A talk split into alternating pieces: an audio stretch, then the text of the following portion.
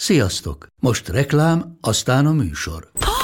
Hú, de szép szőnyeg. Új. Igen, tegnap vettem a Diégóban. Ó, és ez a függöny, de szép. Diégó! És hamarosan lesz új laminált padló a hálóban. Rátszakott a bank. Csak regisztráltam Diégó digitális klubkártyát vásárlás előtt. Csináljunk neked is egyet? Csak egy perc és kész. Regisztrálj te is áruházainkban, vagy a diego.hu oldalon, és azonnal megkapod digitális klubkártyádat, melyel akár 30% kedvezménnyel vásárolhatsz padlóburkolati és lakástextil termékeket. Diego.hu Már meg is kaptam e-mailben. Ez reklám volt, jó volt.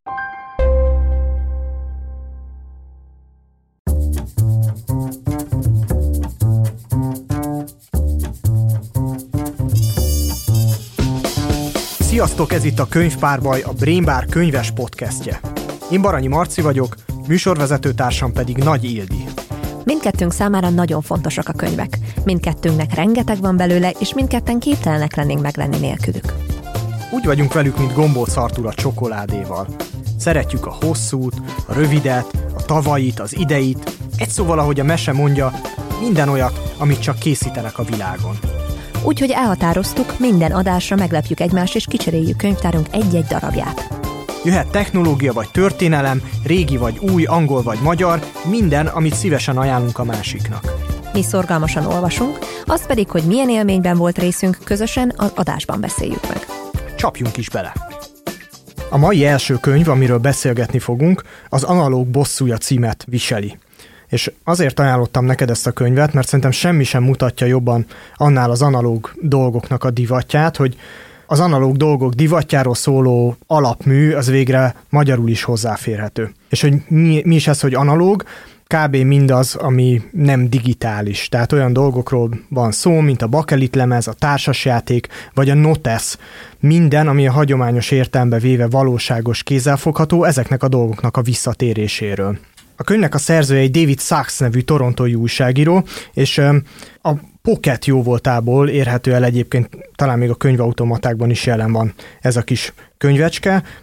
Buszon olvasható, vékony kis könyvnek tűnik, de azért ilyen vékony papírra van nyomva, 400 oldalas, és ezen a 400 oldalon Sachs elmeséli, hogy a bakeliteken keresztül ő maga is hogyan csöppent bele ebbe a nagy analóg feltámadásba, hogyan támad fel a bakelit, a jegyzetfüzet, az analóg film, a hagyományos boltok, az osztálytermek hogyan lettek újra fontosak, vagy éppen miért újra jelentős a kisipar. Ez az egész jelenségkör aztán tavaly egy különös jelentőséget kapott ezzel az egész pandémiával. Ugye volt egy nagy digitális lelkesedés az elején, aztán ez az egész letört, és most már mindenki a személyesség, a kézzelfogható dolgok világának a visszatérését várja. Azért is ajánlottam ezt a könyvet, mert én megosztott vagyok ebben a kérdésben. Például határidőnaplót használni soha nem bírtam uh-huh. papír alapon, viszont szeretek kézzel jegyzetelni, van egy Moleskine füzetem, amit nagyon hosszan tudnék dicsérni, és tényleg nagyon sok papírbolt kínálatát leteszteltem, hogy van-e olcsóbb, szebb és jobb, és az a sajnálatos igazság, hogy nincsen. Húha, én soha nem használtam Moleskine-t, ezzel kezdeném, úgyhogy ebben már van egy ellentét, de igen, szóval, hogy nem. Ezek szerint nem találtál jobbat a Moleskine-nél, igen? De, hogy például botfülű vagyok, nem értek a zenéhez, de vannak otthon bakeliteim, és uh-huh. nagyon, tehát azt hiszem, hogy hallom a különbséget, például egy élő koncertlemez esetében. Viszont egy csomó könyvemet, meg, meg egyszerűen leselejteztem, digitálisra cseréltem, és most is, ahogy beszélgetünk, az egy digitális formátum. Tehát a, hogyha a könyv tartalomjegyzékén végignézünk, akkor itt egy, úgy hangzik, mint egy nem tudom, mint egy ilyen Steven Seagal vagy, vagy Jean-Claude Van Damme filmsorozat, az analóg dolgok bosszúja, a bakelit bosszúja, a papír bosszúja, a film bosszúja, a társasjátékok bosszúja. Igen, ez a hányadik rész, és melyiket adják éppen le a Film Pluszon című. De, szóval mik, mik voltak az első benyomásaid erről a könyvről? Nekem nagyon jó volt ezt a könyvet analóg formában olvasni, ugyanis folyamatosan jegyzeteltem, és, és nem feltétlenül olyan szempontból jegyzeteltem, hogy én ez, hú, ez mennyi gondolat merül föl bennem, hanem például egyszerűen nem értettem vele egyet. Egyszerre próbál ez a könyv, beszélni olyan folyamatokról, amik mondjuk évezredes múltat tekintenek vissza. Ilyen ugye például a, a nyomdászat, tehát a print és a papír önmaga és a papír témaköre, és beszél olyanokról, amik pedig viszonylag új, mint új dolgok, mint például a zene digitalizálása. És akkor beszélhetünk arról, hogy hát a, a zene digitális, vagy jelenleg ugye analóg verziója, mint a bakelit, de amint ugye felvételre kerül valamilyen zene, és nem időben hallgatom meg, például van egy nagyon büszke vagyok, van egy olyan felvételem, ami, amit az Atlasz hegységben készít felvétettem egy, egy pásztorral, egy ilyen nép, nép énekeket énekel ott. Tehát amint azt én nem élőben hallom, az már egy, egy digitális felvétel. Tehát azt, azt a felvételt, azt már, azt már utána sokszorosítani lehet, akárhogy is nézzük, ez már egy, egy másik típusú dolog, mint mondjuk az élő zene. Nekem most itt viszont azt hiszem, hogy muszáj megvédenem a szerzőt. Mondjad. Mert hogyha belegondolsz abba, hogy fölvetted ott a Marokkóban azt a, annak a pásztornak a zenét, akkor helyben az tök más élmény, mint itt uh-huh. telefonon visszahallgatni. Tehát a koncertekre emlékszel, és oké, okay, persze ott is egy digitális jel szól a hangszórókból, tehát nem az van, hogy akusztikusan van kihangosítva az egész. Ez a kettő nyilván együtt létezik, egy, a zene felvétellel is, de egy teljesen más élményt ad, és szerintem ebben igaza van a szerzőnek. És hogyha belegondolsz, akkor például a zenében a a rajongáshoz, ahhoz hozzátartozik kicsit ez a gyűjtő kultúra, hogy ú, nekem van ilyen limitált, szériás, ilyen lila színű, vagy nem tudom, átlát, átlátszó bakelitem, vagy vagy valamilyen különleges csecsebecsém. Engem mondjuk ezek a dolgok pont annyira nem hatnak meg, de megértem, hogy valaki tárgyakon keresztül, vagy miért, miért akarunk tárgyakon keresztül csatlakozni a zenéhez, a kedvenc együttesünkhöz, vagy akár a kedvenc írónkhoz. Tehát most is könyvekről beszélgetünk, Igen. más élményt okoznak a tárgyak, és szerintem, szerintem itt van itt van az, amit igazán a szerző mondani akar. Tulajdonképpen azt mondod, hogy akkor a szerzőnek az egyik legerősebb érve az, hogy a tárgyak számítanak. Tehát a fizikai, a fizikai dolgok számítanak. Szerintem ez egy kicsit a fordítás ennek az Analóg bosszúja című könyvnek. Ami például viszont számomra egy olyan terület volt a könyvön belül, amivel amire nekem az elmúlt pár évben rá kellett döbbennem, és egy érdekes felismerés volt, az nem más, mint a nyomtatás. Pár évvel ezelőtt Angliában dolgoztam, és sokat foglalkoztam print dolgokkal. Tehát ez azt kell érteni, hogy gyártottunk riportokat, gyártottunk meghívókat, voltak olyan luxusmárkák, akinek az ügynökség dolgozott, stb. stb. És ennek, ennek hozományaként én elmehettem nyomdába többször is, és megnézni hogy hogy működik ez az egész folyamat. És nagyon érdekes volt erről folyamatosan ezekről a trendekről hallani, és hogy néz ki most a, a piac, és merre változik, és például amikor a, a könyvben volt egy specifikus példa, ami utána az újságok és az újságkiadásnak, egy újságkiadás piacnak egy átalakulásáról mesélt, azzal a kijelentése például abszolút egyet tudtam érteni, akár egy iparági tapasztalatok alapján, hogy a nyomtatásnak, mint olyannak van egy ilyen luxus érzés, és máshova pozícionál egy terméket, mint hogyha mondjuk ezt ugyanazt a meghívót digitális formában kapjuk meg. Hát persze, és hogyha belegondolsz, akkor a, az igazán fontos dolgokat, egy esküvői meghívót nem küldesz el egy végtelenül sokszorosítható e-mailben, és azokat az esküvői meghívókat, amiket például én kaptam, mind eltettem. Ó, azokat az, az, az, az, az, az e-mailekre pedig nem emlékszem. Úgyhogy ez a fajta korlátosság szerintem ennek a, az analóg technológiának a haszna. Ez egy specifikus eset az esküvői meghívók. Én egyébként pont azon gondolkodtam, hogyha ilyen helyzetbe kerülök, akkor én lehet, hogy egy applikációt fogok használni erre, ami notification-öket küld, ahelyett, hogy feltétlenül nyomtatásba vetném a fejemet. Szóval ezen összevitatkozhatunk. De ettől függetlenül igen, tehát a print maga az még továbbra is egy releváns dolog, és ez például az elmúlt években egy, egy ilyen felismerés volt számomra is a munkám során, amit úgy gondoltam, hogy már rég el kéne engedni. Voltak neked is ilyen felismerések egyébként, miközben olvastad a könyvet, vagy pedig, vagy pedig minden olyan volt, hogy igen, ezt én is így gondolom. Nagyon vigyázz, mert az előbb majdnem kicsit igazat is adtál a könyvnek a nyomtatással, hmm. meg ezzel a, ezzel a korlátozott nyomda technológiával. Ami fontos tanulság volt nekem, és ez megint kicsit ehhez a pandémiához kapcsolódik. Ugye ezt a szerző sokkal korábban írta, tehát ez a könyv tavaly jelent meg magyarul, hmm. eredetiben pedig néhány évvel korábban, tehát erről még, még nem igazán lehetett fogalma, az például a tanulás. Hogy mennyire nagyon fontos a tanuláshoz az, hogy kézzelfogható dolgokon keresztül tanuljunk, hogy hogy igenis nem gépelést kell tanítani az iskolába, hanem kézírást, és Ugyan, hogyha megnézzük, hogy a, hogy alakult az emberek kézírása az elmúlt 200 évben, hát sokkal csúnyább lett az írásképünk, persze, meg gyorsabban írunk, meg több információt kell feldolgoznunk, de az írás azt gondolom, hogy egy nagyon egy, egy olyan fontos dolog, amit nem szabad elengedni, és nem fogja fölváltani soha a, a gépelés, vagy, a, vagy ezek a szöveges üzenetek. Úgyhogy ez szerintem nagyon fontos, és különösen fontos lett ebben az időszakban, amikor meg megfoszt, meglettünk fosztva tőle. Tehát most érezzük igazán, hogy, hogy valaha ez mennyire fontos volt. És nem csak a kézzelfogható dolgok a tanulásban, hanem a társaság is. Az, hogy legyen egy tanár. Nagyon sok online kurzus szoktam nézni, nagyon uh-huh. érdekelnek, meg minden, de a tanár onnan nagyon hiányzik, és a, az osztálytársak is hiányzik, akikkel mondjuk közösen lehet tanulni. Vagy akiket ugyanúgy meg lehet kérdezni, hogyha hú, ezt most nem értettem, vagy ők nem értettek valamit, és meg tudjuk beszélni. Az egyik fontos dolog szerintem, ami szinte mindegyik témában, amit feldolgoz a könyv, megjelenik, az a, és nem feltétlenül lehet kimondva, hanem a kötődés. Tehát az, hogy mihez tudunk, ez, ez hogyan, érdekes, igen. mihez tudunk, hogyan kötődni, és ez milyen folyamat, és ez hogyan kell értelmeznünk. Legyen ez ugye a tanulás folyamatában egy csomószor a személy, az osztálytársak, együtt mentünk át a folyamat, stb. stb. Ugyanúgy a tárgyaknál, hogy megérintem, megfogom. Emlékszel arra, amikor óriási trend volt az a témakör, hogy ilyen 4D, 5D émozi élmények lesznek, hogy hirtelen szagolni fogod, hogy milyen illat van, amikor beülsz abba a moziba, meg rázni fog téged a szék, meg ilyesmi? Emlékszem, és ez nagy, nagy bukás volt. Én ezt azt hiszem, hogy még gyerekkoromban kitaláltam, hogy milyen lenne így nem csak nézni a filmet, hanem benne lenni, és azt gondoltam egyébként akkor, hogy ez, hogy ez túl félelmetes, és nem biztos, hogy szeretném, vagy hogyha filmben büdös van, nem biztos, hogy én is büdöset szeretnék a, szagolni a moziban.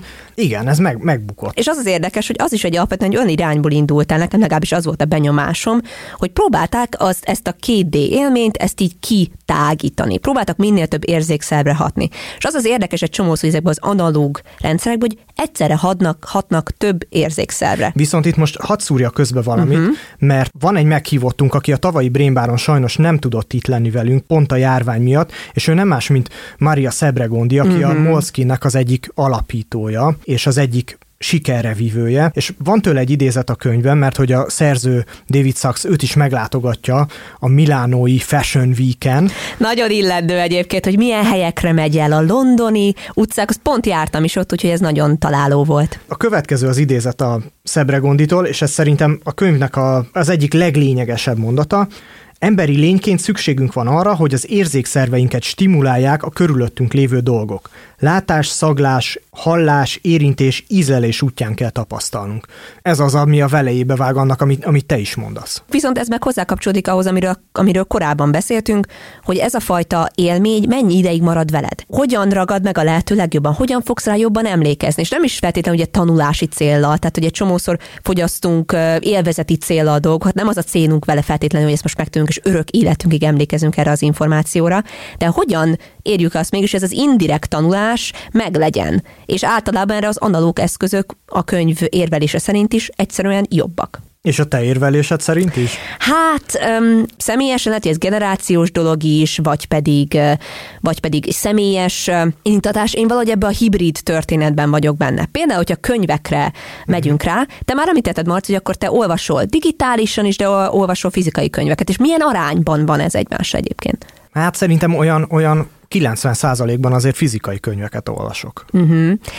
Én azt mondanám, hogy nagyon attól függ, hogy milyen típusú könyvet olvasok, vagy éppen mi ez. Tehát ez mondjuk egy, egy oktatási anyag, egy nyelvkönyv. Sokszor vettem észre azt, hogy az olyan típusú könyveket, amihez nem feltétlenül fűzök jegyzeteket, én nagy jegyzetelő vagyok, azokat digitálisan is szívesen olvasom. Ha például újraolvasok egy könyvet, akkor már elolvashatom digitálisan is. Mert az első élmény az viszont egy fizikai könyv volt, amikor kiköltöztem Angliába először, még tanulni, akkor például újraolvasom az összes Harry Potter könyvet. Én az a generáció voltam, hogy 11 éves voltam, amikor kijött az első Harry Potter könyv magyarul, és meggyőződésem volt, hogy hát, hát akkor simán lehet, hogy értem is, majd jönni fognak, és elvisznek a varázslóiskolába, tehát én abszolút az a generáció voltam, aki ezzel nőtt fel, és akkor meg voltak, hogy is rejtegettem, és mit tudom én. Viszont amikor már újraolvastam, tehát már megvolt az első emlékem, de csak emlékezni akartam, hogy mi is volt a történet, és más nyelven olvastam, ugye, akkor már például digitálisan olvastam.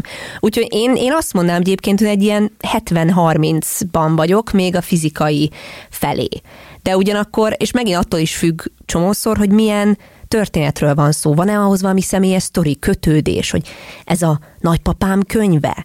Vagy ez egy olyan könyv, amit gyerekként olvastam? Vagy valakinek van mondjuk egy ex libris benne, mert az annyi mindent hozzáad, ami megint csak egy extra analóg élmény. Szóval nálam valahogy így dől el ez a kettő. Igen, és nálam is a könyvtáramnak a szelektálásának, vagy az átválogatásának az egyik alapja az, hogy hogy mennyire kötődöm ahhoz a könyvhöz, mennyire gondolom fontosnak, hogy az meglegyen, mennyire gondolom fontosnak azt, hogy a későbbiekben én azt levegyem a polcról, újraolvashassam, akár kölcsönadjam neked uh-huh. például. Igen.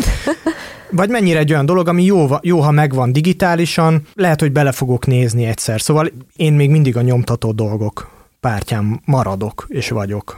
És mit gondolsz arra az aspektusra, ami a könyvek, könyvben implicit módon nagyon megjelent, ami nem más, mint az analóg dolgok gyűjtése.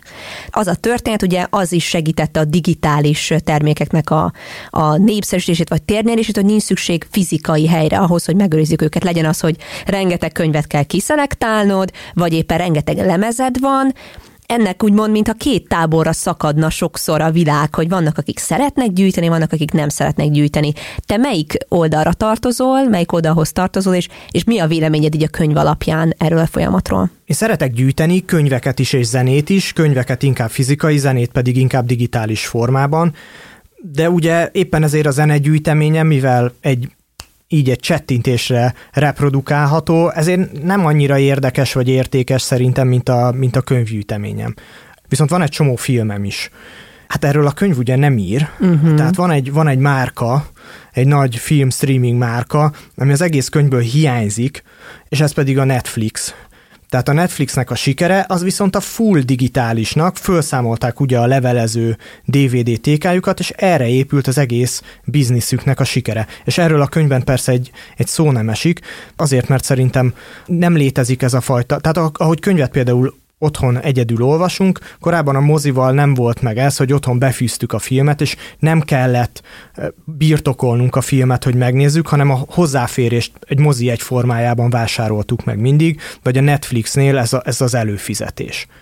Úgyhogy Szerintem például ezért, ezért a film kilóg ebből a képből, amit itt a David Sachs nekünk, nekünk előad. Valóban egyetértek, nekem is hiányzott ez a dolog. A streaming servicekről egyáltalán nem volt szó, és szeretnék is itt egy személyes példát hozni, ami nagyon frissen történt meg velem. Az egyik olyan dolog, amit én mindenképpen szeretek az analóg élményben, az nem más, mint a védetlenség aspektusa. Szóval, hogy random ráakadhatok dolgokra ezt ki is emeli a szerző is, hogy egyre nehezebb, úgymond az információ áradatban, ha csak nem töltünk órákat azzal, hogy teljesen szokatlan helyekre látogassunk az interneten, beleakadni olyan dolgokba, amiket alapvetően nem feltétlenül ismernénk. Nemrégiben történt meg velem, mondtad, hogy zenéket online gyűjtesz, hogy szeretett és évek óta készített playlistjeimnek egy része nyomtalanul eltűnt drámai pillanat volt, tönkretette a vasárnap estémet. Hát az elég nagy szívás azért. Borzal, Marci, borzalmas volt, iszonyatos volt, és elmondom, hogy miért történt ez. Ugyanis te már tudod, hogy én nagy rajongója vagyok mindenféle külföldi zenéknek, és nagyon szeretem a, a kórai könnyű zenét is, és a kórai mindenféle zenét. És a streaming platformok háborújába, háborújába sajnos sok áldozat esett ebben a háborúban, ugyanis a Spotify éppen azon gondolkodott, hogy hogyan terjeszkedhetne most Kelet-Ázsia különböző országaiban, ám ott vannak már helyi erők, ami a különböző zenei és filmszolgáltató streaming platformokat illeti. Sejtem, a végét visszavonták a kedvenc együtteseid a számaikat a Spotiról? Hát nem az együttesek vonták vissza, hanem az helyi streaming platformok úgy döntöttek, hogy akkor a licenszeket, mivel nem tudtak megegyezni egy adott, adott összegben és rendszerben, ezért egy az egyben eltávolították és sehol a világon nem elérhetőek korán kívül innentől kezdve azok a, azok a dalok, ami a Spotify-t illeti. Úgyhogy ezen megy most a nagy gondolkozás a felhasználók szempontjából, hogy átmenjünk egy másik platformra. Én mindent lementettem, így fényképeket készítettem a, a telefonomon lévő playlistekről, hiszen évek óta gyűjtöttem őket, és rendszereztem őket ilyen gitárzene, miközben esőben sétálok egyedül típusú playlistekre, és itt ezt azért meséltem ezt a történetet, mert nagyon jól mutatja azt a helyzetet, amit említettél, ez, ami nem más, mint a hozzáférés kultúrája, ami szerintem az analóg esetében egy csomószor már-már egy ilyen régmúlt élményt, a kalandot, a védetlenséget, a rátalálást, a, az egyediséget, az identitást hozza vissza, hiszen ahhoz vagyunk hozzászokva, hogy én is hozzá, volt szok, hozzá voltam szokva, hogy bármit elérek, bármikor, bárhonnan. Nagyon fontos kérdésre tapintottál rá szerintem, mert tulajdonképpen a, az analóga tulajdon kultúráját képviseli, és egy ilyen ismételt lázadás a, azzal, amit úgy neveznek, hogy sharing economy, uh-huh. tehát amikor nem birtoklod a javakat, hanem a hozzáférést vásárolod meg, nincs saját autót, hanem egy ilyen carsharing szolgáltatást veszel igénybe. Mondjuk egyébként ennek van analóg formája is persze a könyvtár, de maga az, hogy, az, hogy tulajdonod van, az a van egyfajta hatalmad is a dolgok felett, vagy van egyfajta kiterjesztett szférád uh-huh. a világban, ami... Lenyomatod a világban. Igen, de egy, egy, egy hely, amiről tudod, hogy az te... Rendszerezed. Te, te, ur, igen, te tartod egyszerűen kézben. Ez az analóg dolgoknak a bosszúja szerintem, igazán az a tulajdon. Nem tudom, hogy vagy vele, Marci, de ami még nekem nagyon érdekesen kijött a könyv legelejétől, az egyfajta érdekes ilyen morális kérdés, ami az analóggal kapcsolatos. Szinte minden egyes példánál, amit hozott az újságíró, aki alapvetően, hogy az írónk, az egy újságíró, ő egy üzleti és kulturális újságíróként dolgozik. Egyszerre villantotta meg az analóg bosszúja könyvnek a gazdasági oldalát és a kulturális oldalát. Viszont szinte mindegyik példánál, legalábbis én úgy éreztem, hogy az volt az egyik aspektus, hogy miképp lehet ezeket a termékeket innentől kezdve másképp pozícionálni. Eddig mondjuk a jegyzetfüzetek tömegtermékek voltak, vagy a bakelitek tömegtermékek voltak, most egy másfajta közönségnek ajánljuk őket eddig mindenki társasjátékokkal játszott, most egy másfajta közönségnek fogjuk őket ajánlani, és hogyan fog úgymond ez a rendszer, vagy ez az üzleti vállalkozás túlélni.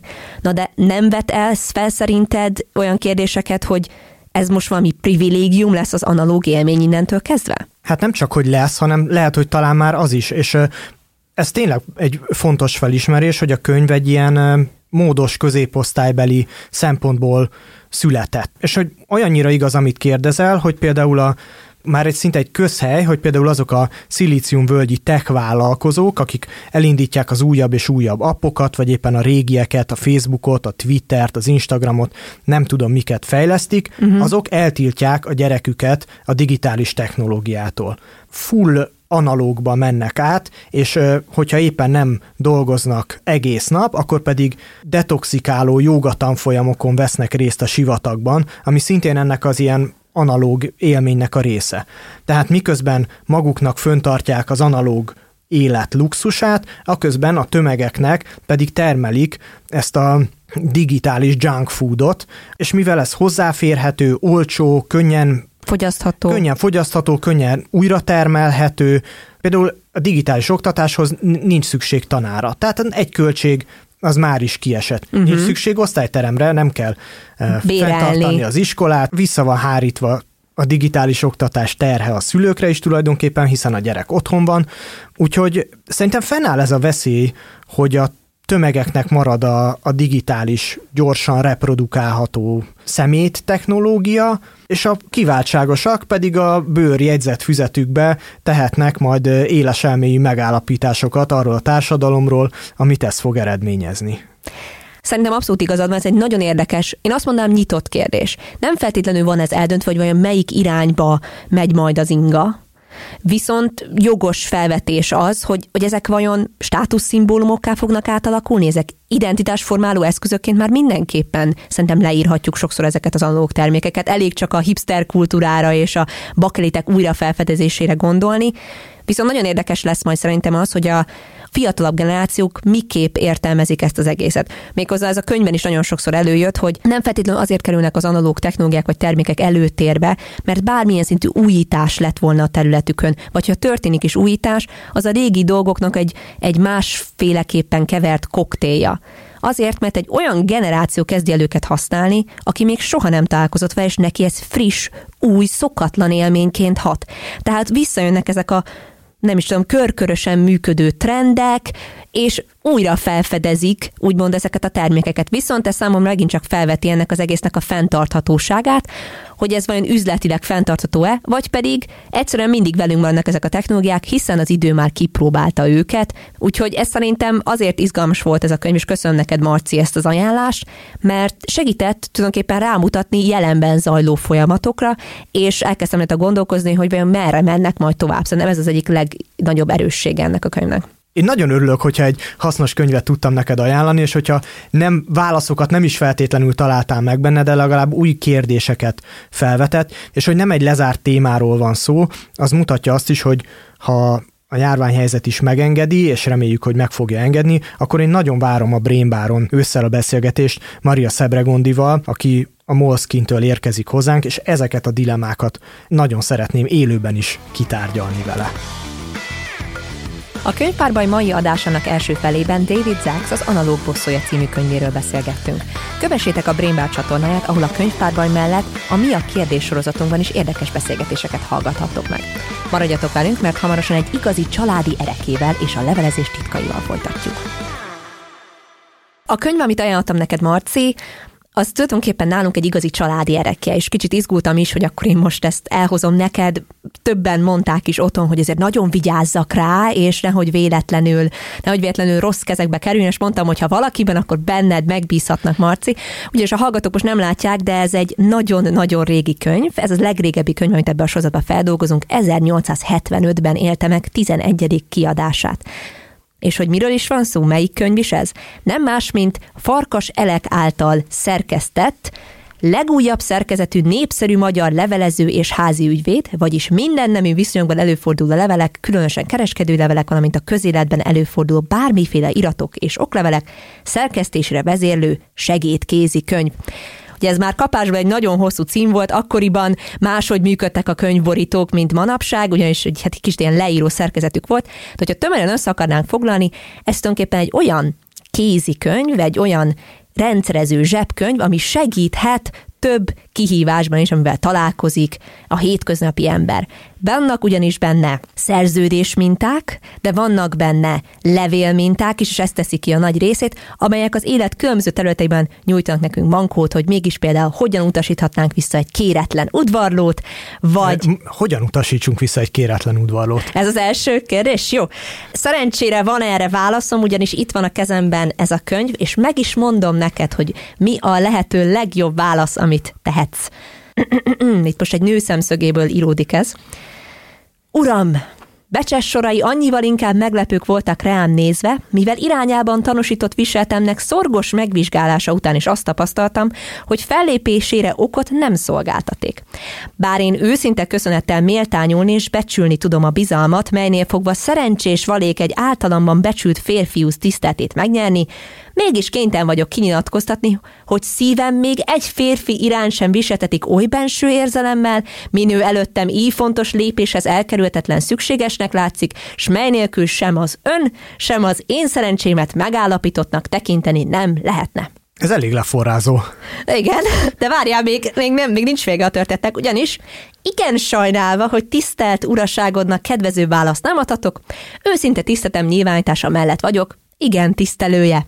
N.I. Fontos még azért kiemelni, hogy a könyvben rengeteg egyéb példa is létezik. Például van arról szó, hogy hogyan lehet kölcsönt, amit adtunk, azt visszakérni, karácsonyi üdvözlőlap minták is vannak, amit akár még ma is használták, mentegetőzés, úgyhogy ez egy nagyon széles körű segédkönyv. Neked mi volt az első benyomásod, amikor azt mondtam, Marci, hogy itt ez a 150 éves könyv, esetleg akkor most erről beszélgethetnénk.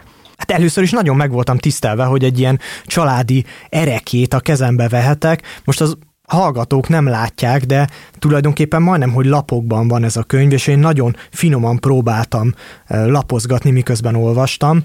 Mi, mi ennek a sztoria? Az kezdett el engem igazán érdekelni. Ez egy nagyon érdekes dolog, nem teljesen egyértelmű, hogy hogyan került a család birtokába, de anyai oldalról van meg nálunk ez a könyv. A Farkas Elek, aki ennek a könyvnek szerzője, róla azt is kell tudni, hogy, hogy ő egy jogász, ügyvéd és országgyűlési képviselő is volt a a monarchia alatt, a kiegyezés utáni időkben, illetve nagykőrösi református egyház főgondnoka is volt. És szerintem itt van ez a kapcsolási pont, nekem anyai ágon reformátusok, a szüleim, nagyszüleim, mindenki, debreceniek, stb. Úgyhogy az a gyanúm, hogy onnan érkezett ez az egész, viszont évekig csak ült a polcon, és senki nem foglalkozott vele. Három bátyám van, és a legidősebb, ő nem más foglalkozással rendelkezik, mint hogy ügyvéd.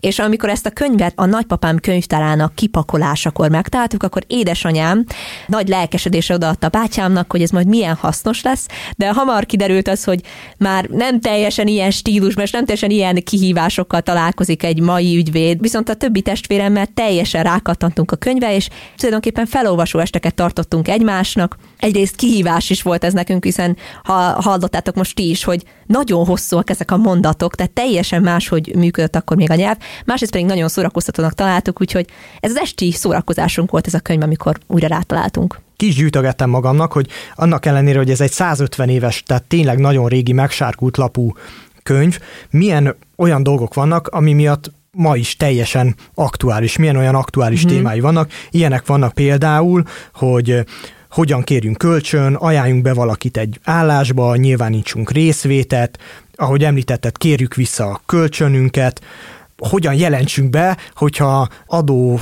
kedvezményt kérünk pálinka főzésre, mert ez is megtalálható egyébként a könyvben. Nagyon hasznos szerintem ez, ez például.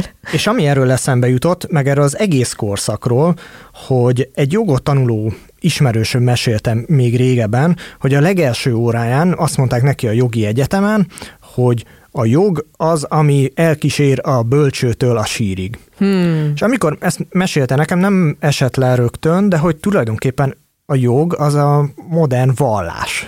Hú, nagyon erős mondat ez, Marci. És, hogy, miért, miért gondolod, hogy ez így van? Hát régen a, a keresztelőtől a temetésig a vallás volt, ami elkísért uh-huh. a, a bölcsőtől a sírig, nem pedig a jog.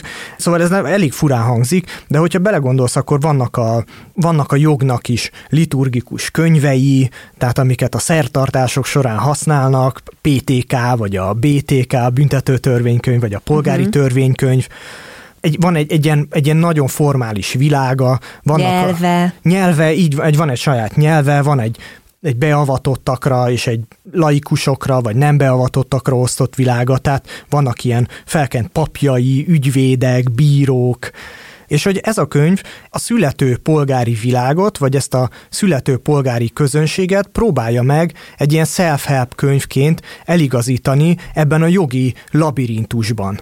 Ahogy ezt említetted, a borítója is ezt mutatja, hogy a legújabb törvényekhez van igazítva. Ugye azért is érdekes, hogy erről a korszakról elkezdünk beszélni, mert az akkori társadalom szövete teljesen másképp működött. Egyszerűen olyan egyszerű tényekről is beszélhetünk, mint hogy mondjuk a, az írás és az olvasás készsége a társadalom hány százalékának volt birtokában. Tehát az ügyvédek szerepe, az ügyvédek, tanítók, papok szerepe egészen másmilyen volt, mint manapság. És érdekes azt látni, hogy például ebben a könyvben találhatunk rendkívül hétköznapi példákat, olyanokat is, hogy miképp jelens be, hogy mondjuk gyermekáldás érkezett a családodba, és tényleg, hogy miképp írjál húsvéti üdvözőlapot, vagy éppen arról is, hogy késni fogsz egy adott megbeszélt családi látogatásról, pár nappal később érkezel meg. Egybefoglalja tényleg a bölcsőtől a sírig, hogyan kommunikálj, és hogyan beszélj a körülötted élőkkel, és abban a rendszerben, amiben élsz, ott milyen szabályok szerint kell játszani. És ez az egyik érdekessége szerintem ennek a könyvnek, hogy nagyon érdekes társadalmi szabályokat is leképez a könyv nyelvezete. Hogyan kell beszélnünk egymáshoz, mi az, ami illendő. És amit például nem is, amit felolvastam, abban is egy nagyon érdekes rendszer volt egy ilyen indoklás, majd visszautasítás, tisztelettel maradok alázatos szolgája szövegben volt megfogalmazva, nem feltétlenül nem tetszel, bocsánat bocsánat. És ami nagyon érdekes, hogy, hogy gondolkoztam, hogy ugye ezt a könyvet azért átszövi a hierarchia, uh-huh. tehát hogyan válaszoljunk a velünk egyenrangúaknak, de hogyan válaszoljunk mondjuk apostoli császári fenségének is, igen, vagy igen. a nálunk lejjebb valóknak. És azt gondoltam, hogy hú, ez ilyen érdekes történelmi kuriózum, de hát most is így levelezünk, tehát most is vannak főnökeink, vannak munkatársaink, lehetnek beosztottjaink is, tehát ezek a hierarchiák azért nem szüntek meg. Igen, és érdekes az, hogy a társadalmi hierarchia rengetegszer leképződik a nyelvben is, és a magyar nyelv is ilyen. Létezik benne a magázás. Például sok vita van azzal kapcsolatban, hogy a magázás az idejét múlt-e, eltűnik-e már. Láthatjuk, hogy ennek a könyvnek a nyelvezete az már valóban egy kicsit idejét múlt, nagyon sok benne a passzív fordulat, amit ma már kevéssé használunk. De például te szeretsz magázódni? Én személyesen szeretek magázódni, valahogy ebbe szoktam bele, nekem viszonylag könnyen jön, és volt egy nagyon izgalmas órám kommunikáció szakon a BM-én, amikor oda jártam. A tanszékvezetőnk tartotta, és az a cím, hogy társadalmi kommunikáció, és volt például egy olyan óránk, amikor arról beszéltünk, hogy miért hasznos, miért lehet hasznos a magázás. És az egyik legfontosabb tanulság nekem az volt, ami engem megerősített saját véleményemben, hogy segít rendszerben értelmezni a dolgokat. Könnyebb eligazodni, ha van egy hierarchikus rendszer a nyelvet illetően, ami aztán feloldható, de legalább tudom, hogy hogyan kezdjem azt a mondatot. Van egy első lefektetett szabály, amit megdönthetünk, de nem nulláról indulunk. És Marci, te például szoktál magázódni, szeretsz magázódni, vagy az neked már nem annyira fekszik? Én nagy magázódó vagyok, vagy én szeretek magázódva indítani például a boltokban is beszélgetést, kivéve, hogyha látom, hogy, hogy amúgy vissza fognak tegezni, uh-huh. és nem, nagyon nem szeretem, amikor idősebbek például letegeznek. Tehát Tényleg? van visszafelé, visszafelé is ez, hogy alapból én ráköszönök egy jó napottal, és akkor egy hello vagy egy szia. Tehát a, azért van visszafelé is ez a, hát ilyen illetlenség. Ez nagyon érdekes dolog, hogy, hogy erről beszélünk, hogy mi az, ami illő, mi az, ami nem illő.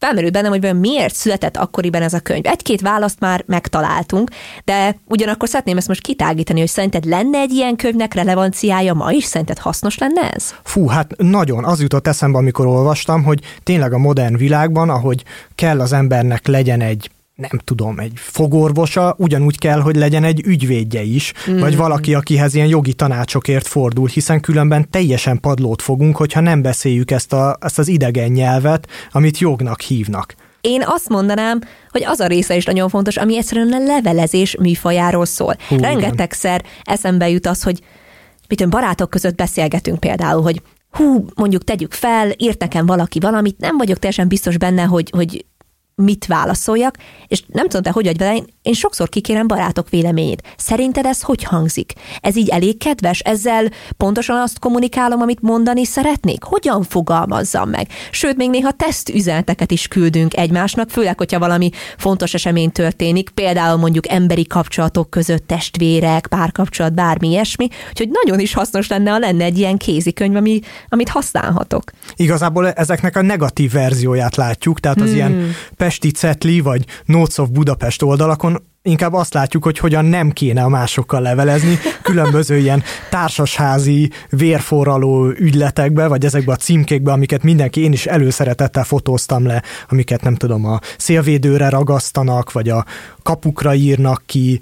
Tehát a negatív változat már megvan, de én is nagyon kíváncsi lennék rá, hogy hogy hangzana ennek a, ennek a pozitív változata. Azt látjuk, hogy hogyan ne. De Viszont azt tudom, hogy te nagy levelező vagy, és engem ez nagyon érdekel, hogy, hogy nem csak e-maileket írsz, hanem előszeretettel írsz ö, képeslapokat, leveleket? Mind a kettőt. Képeslapokat kevéssé írtam a mostani időszakban, viszont leveleket nagyon. Sőt, itt a pandémia alatt azt a folyamatot is elindítottam, hogy ősszel a legutóbbi Brain Bar alatt, de ezt pontosan tudod, Marci, hiszen együtt dolgoztunk, eltört a kezem, eltört a könyököm, és arra jutottam, hogy végig fogom futtatni a telefonomban lévő összes fényképet, majd előhivatom őket. Ugye az beszélgetés elején volt erről az analóg témakörről szó, hogy én fogtam magam, és előhivattam több száz fotót a telefonomból, majd beraktam őket borítékokba, kézzel utána, hogy a karom megjavult, leveleket írtam hozzájuk, és úgymond, hát utó karácsonyi üzenetként elküldtem a világ minden pontjára. Úgyhogy valóban én nagyon sok levelet írok.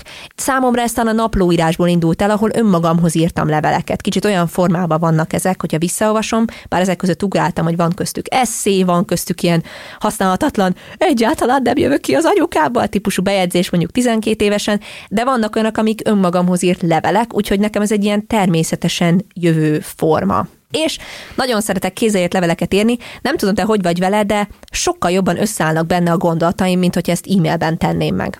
Nekem ez egy kicsit ilyen elveszett művészetnek tűnik, tehát azzal, hogy, hogy szoftverekkel dolgozunk, mindent azonnal ki lehet törölni, vagy a különböző mondatokat, vagy szavakat ide-oda be lehet szúrni, és nagyon sokszor nagyon nehéz folyamatban gondolkodni. Egyébként a könyvben is, a, amikor a levélírási tanácsokat, tanácsokról beszél Farkas Elek, akkor a logikára nagyon nagy hangsúlyt helyez, hogy milyen fontos, hogy tudjuk, hogy amiket írunk, azok önmagukban is a részek kerek egészet képezzenek, de hogyan ragasszuk őket egymáshoz. És ez azért sokszor szokott ilyen e-mailes levelezésben is érdekesen menni, vagy ne, lehet, hogy csak nem fordítunk rá annyi figyelmet, mert hogy egyszerűen jöjj, felgyorsult a világ, és... És csak ki jön belülünk a gondolat? Igen. Szerintem ebben mindenképpen van valami. Nem tudom, megfigyelted de de egyre inkább előjön, hogyha mondjuk valaki Gmail-t vagy Google termékeket használ, hogy igyekszik a Gmail kiegészíteni azt, hogy vajon te mit szeretnél mondani. Ez főképp az angol nyelvű használatra igaz még, magyar még nem próbáltam, hogy erre nem tudok nyilatkozni, de ugyanakkor megpróbál előrejelzéseket, predikciókat tenni a szoftver, hogy vajon te mit akarsz mondani. És ez például pont ellenébe megy ennek az önmagunkban való logikai felépítés követésének, hiszen egy szoftver próbálja megmondani, hogy vajon én mit gondolhatok, és nyilván a mondatbefejezésekben van egy gyakoriság, és ilyen ebből ugye algoritmikusan tanul is a rendszer, de hát egészen más, hogy kiadjuk úgymond a gondolkodást egy szoftvernek. Azért ez a könyv is az, nem? Tehát, hogy itt is a kiadtuk a könyvnek a gondolkodást, csak az algoritmust mondjuk mintalevélnek hívják. Tehát amikor olvastam, akkor nagyon kíváncsi voltam, hogy hány ilyen, amit az elején felolvastunk, elutasító levél született szóról szóra az egész országban, hiszen mindenki ebből másolta ki az elutasítást. Igen, hogyha 11 kiadás megélt, akkor valószínűleg volt jó pár ilyen elutasító levél, ami kis változtatásokkal mondjuk kicserélték a monogramot, de, de igen, valószínűleg nagyon hasonló lehetett. Ugyanakkor én azon is gondolkoztam, hogy ez a standardizálás azonban például segített abban, hogy elnavigáljon az ember ezekben a társadalmi és emberi kapcsolatok labirintusokban. Ez, ami nekem az egyik legérdekesebb tanulsága volt ennek a könyvnek, ugyanis rengeteget küzdök azzal, hogy hogyan tudok valamit jól megfogalmazni. Ezek a megfogalmazások ugye nagyon személyesre sikeredhetnek, és nagyon szubjektívek tudnak lenni, és pont itt van a félreértésnek az esélye, hogy akkor már emojikkal próbáljuk ki javítani, vagy enyhíteni az adott mondatokat. Neked erről a folyamatról mi a véleményed? Szerinted úgymond romlik, vagy javul az írás stílus? Visszatérünk most megint az analóg bosszújához. Uh-huh. Ezt nem biztos, hogy, hogy én fogom tudni itt most megmondani, hogy most javul, vagy romlik, vagy, vagy hogy hogy állunk most egy szörnyű hanyatlás, vagy éppen, vagy éppen egy, csak egy sima felgyorsulás közepén állunk, de azt tudom, hogy én szeretek levelet kapni, mert tudom, hogy abba valaki beletett időt és energiát, hogy az szépen nézzen ki. És hogyha nem, feltét, nem is feltétlenül a legszabatosabb magyar nyelvet használja, vagy nem tudom, helyesírási hibát véd benne, akkor is én nagyon meg vagyok tisztelve, hogy azzal azt a levelet ő megírta, elment vele a postára, feladta, tehát időt és energiát áldozott arra, hogy, hogy nekem valami, valami személyes üzenetet küldjön. A személyes üzenetekről jut eszembe, hogy ugye itt élethelyzetek születtek, és hogyha összekapcsoljuk akár mondjuk a nagyszüleink levelezését, vagy dédszüleink levelezését, az egész életük elolvasható belőle. Nekem van egy kicsit ilyen nem titkolt vágyam, hogy egyszer majd az én unokáim is reprodukálhassák azt, hogy olyan Ildi milyen volt, úgyhogy bennem van egy ilyen tudatos dolog, de ugyanakkor te mit gondolsz egyébként, hogy most reprodukálhatóak lennének mondjuk az e-mailjeinkből az, hogy hogyan is zajlott az életünk? Hát, hogyha egyáltalán az, aki reprodukálni szeretné, ugye hozzá tud férni a, mm. az e-mailjeinkhez, vagy ne, nem egyszerűen ki lesz tiltva abból a fiókból jelszó hiány. Neked sikerülne szerinted egy ilyen e-mailes visszafejtés? Tehát mire végére jutnál a, nem tudom, egy ember után maradt több százezer e-mailnek, mit találnál?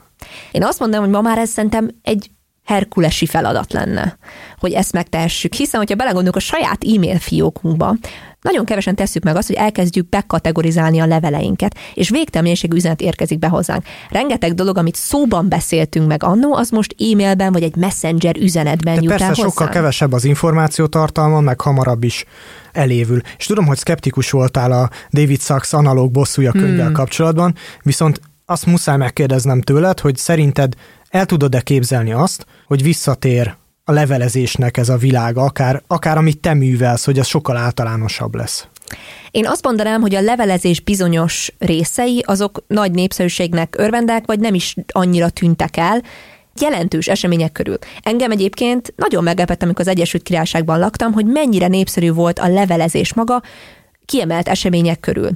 Ez ugyanúgy a húsvéti szünetre is igaz volt, Valentin napi, a Valentin napi kártyák azok úgy fogytak, mint a cukor, karácsonykor, vagy egyébként amikor elbúcsúztak egy kollégától, akkor is nagyon sokszor írtak kézzelírt leveleket, és az emberek üzeneteket hagytak egymásnak, és ez megmutatkozik egyébként az eladásokban, tehát gazdasági lenyomata is van, ez nem csak egy ilyen múló trend. És a karácsonyi képeslapküldés is egy nagyon szeretett tradíció, hogy az emberek nem hagytak el, és a 23 éves barátnőm ugyanúgy ír karácsonyi üdvözlő lapokat, és néha rövid leveleket mellékel hozzá, mint egyébként én azt várnám, hogy mondjuk az édesanyám korosztálya. Úgyhogy én, én azt mondanám, hogy ha ilyen formában nem is tér vissza, én inkább azt mondom, hogy nem fog eltűnni. Azért is kérdeztem ezt, mert én nem tartozom ehhez a tradícióhoz, és nagyon, nekem nagyon fura lapokat írni, de ha viszont ti szeretnétek visszatérni ehhez, akkor egyébként ez a könyv ugye nem a 11. kiadása, de a hatodik, az elérhető online is,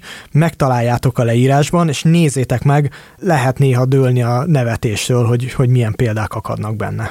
Én is mindenképpen javasolnám azt, hogy, hogy nézzétek meg a leírásban, és lapozzatok bele ebbe a könyvbe ugyanis az egyik legszórakoztatóbb könyv, amit valaha olvastam. De főképp azért, mert rólunk mesél. Az emberi érzelmek, az élethelyzetek, amiben belekerülünk, és a magyar nyelv változása és annak különféle fricskái, azok ma is megjelennek, csak mondjuk módosulnak, már más a slang, már más a stílus, de ugyanakkor az üzenetnek a magja az még mindig ugyanolyan fontos, mert még mindig lesznek ilyen helyzetek, amiben ez a könyv segítséget adhat, és én szeretném is arra bíztatni a hallgatókat, hogy egyszer próbáljuk ki, küldjük el ezeket a leveleket egy adott helyzetben, kíváncsi vagyok, hogy mi lesz rá a reakció. Ez volt a könyvpárbaj, amiben David Zex az analóg bosszúja, és Farkas Elek levelező és házi ügyvéd című könyvéről beszélgettünk. Ha szeretnétek, hogy a ti kedvenceitek is szerepeljenek a műsorban, írjatok nekünk a könyvpárbaj kukacbrainbar.com címre. Köszönjük, hogy velünk tartottatok, iratkozzatok fel a következő epizódokért, és ha tetszett a műsor, ajánljátok barátaitoknak, ismerőseiteknek is. A beszélgetés a Brainbar Community Facebook csoportban folytatódik, a könyvpárbaj mára búcsúzik. Ha más podcastekre is kíváncsi vagy, hallgassd meg a Béton műsor ajánlóját. El tudod képzelni, hogy a podcastet, amit éppen most hallgattál, fél év múlva már a mesterséges intelligencia generálja? Mi sem. De ha érdekel, eljött már a gépek lázadása. Hallgass bele az Embertelen podcastbe. Orsós Lajos vagyok, a műsor házigazdája. Egyelőre még élőben. Egyelőre. Fedezzük fel együtt, hogyan ismerkedik, randizik, mesél és vitatkozik Betty és Péter, két teljesen mesterséges intelligencia. Lajos, a podcast címét mond még egyszer, Léci. Oké. Okay. Embertelen podcast. A műsor a Béton partnere.